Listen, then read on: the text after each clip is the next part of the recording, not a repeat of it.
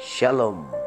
Selamat berjumpa kembali Bapak Ibu para pendengar Sidang Jemaat Allah Di mana pun Bapak Ibu Saudara sekalian berada.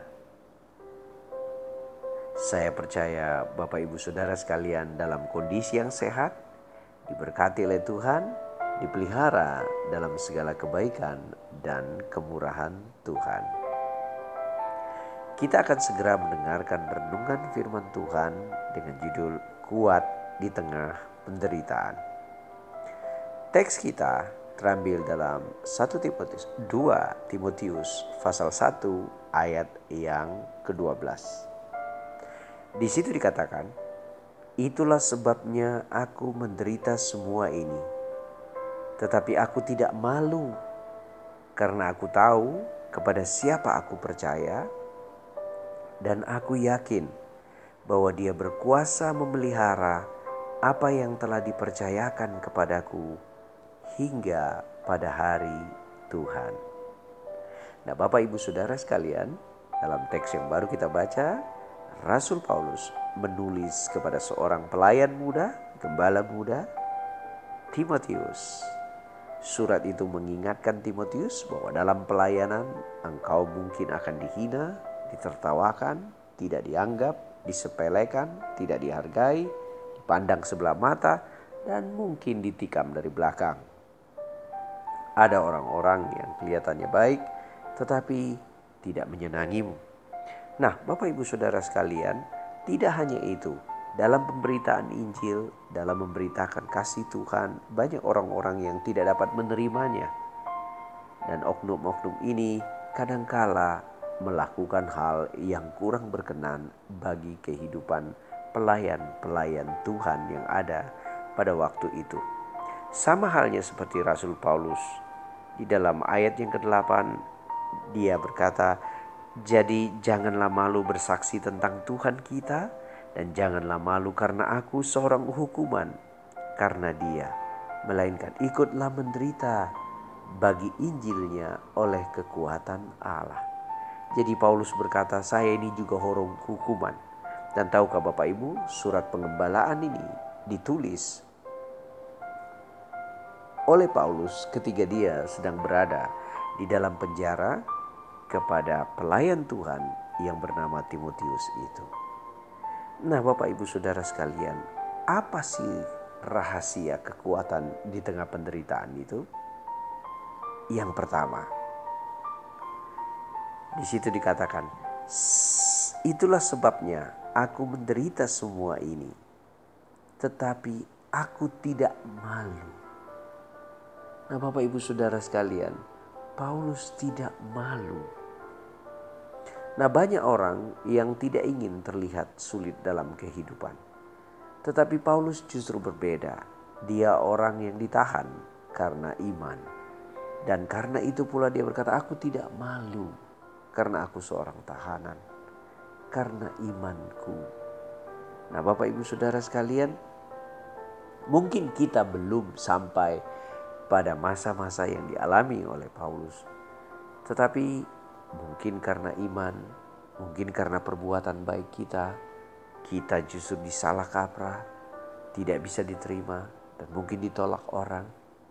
Bapak Ibu Saudara, janganlah malu Janganlah berkecil hati. Tetaplah bersaksi tentang kebaikan Tuhan. Bapak Ibu Saudara yang dikasih Tuhan, kadangkala di dalam kehidupan kita kita merasa minder dan seolah-olah tidak dapat berbuat apa-apa di tengah tekanan. Nah, untuk kuat di dalam penderitaan, janganlah malu ketika kita sedang mengalaminya. Kuatkan hati kita, Bapak Ibu Saudara sekalian, pandang Tuhan. Nah, yang kedua, bagaimana kuat di dalam penderitaan? Di situ dikatakan, "Tetapi aku tidak malu karena aku tahu kepada siapa aku percaya." Jadi, yang pertama, kita tidak malu. Yang kedua, kita tahu siapa yang kita percaya. Alkitab memakai kata tahu. Tetapi kata yang lebih tepat di sini, kita kenal siapa yang kita percaya. Bapak Ibu Saudara sekalian, kita mengenal Tuhan kita. Tahu dan kenal adalah dua hal yang berbeda. Tahu adalah mengerti secara apa adanya. Mengenal itu karena ada hubungan yang dekat, Bapak Ibu Saudara sekalian. Nah, karena itulah Paulus berkata bahwa untuk kuat di tengah penderitaan, kita harus tahu siapa yang kita percaya. Nah, Bapak Ibu, bagaimana Bapak Ibu bisa menang lawan penderitaan? Apakah Bapak Ibu percaya pada kekuatan harta kita? Apakah Bapak Ibu percaya pada kekuatan orang-orang di sekeliling kita? Tidak salah untuk berdiri, melakukan segala sesuatu, memakai apa yang telah Tuhan berikan, dan menjadikannya sebagai sarana untuk mencapai kesuksesan. Tetapi yang ingin saya katakan adalah rasa percaya kita tidak ditempatkan pada apa yang bisa goyah, tidak pasti dan tidak tentu. Itu adalah kekeliruan Bapak Ibu Saudara. Tetapi rasa percaya kita harus ditempatkan pada satu-satunya pribadi yang tak tergoncangkan di tengah situasi pandemi yang terus menyertai kita di tengah keadaan tersulit. Siapakah dia? Tuhan. Nah Bapak Ibu Saudara sekalian, itulah sebabnya Rasul Paulus berkata, kekuatan di tengah penderitaan saya adalah satu, saya tidak malu. Dua, saya tahu siapa yang saya percayai. Dia tidak bilang saya tahu apa, tapi dia bilang saya tahu siapa yang saya percaya. Karena itu Bapak Ibu Saudara sekalian, apakah Bapak Ibu tahu siapa yang Bapak Ibu percaya? Apakah Bapak Ibu kenal siapa yang Bapak Ibu percaya? Nah, Bapak Ibu Saudara sekalian, itu adalah poin yang kedua. Yang ketiga, bagaimana kita kuat menghadapi penderitaan? Di situ dikatakan, dan aku yakin bahwa dia berkuasa memelihara apa yang telah dipercayakannya kepadaku hingga pada hari Tuhan. Yang kedua, yang ketiga, adanya keyakinan bahwa Tuhan sanggup memelihara semua yang telah dititipkannya di dalam kehidupan kita. Jadi hanya Tuhan yang dapat memelihara usaha kita. Kita hanya dapat bekerja melakukan yang terbaik. Tuhanlah yang menumbuhkan dan mengembangkannya. Suatu saat di Korintus ada pertikaian golongan-golongan Bapak Ibu Saudara sekalian.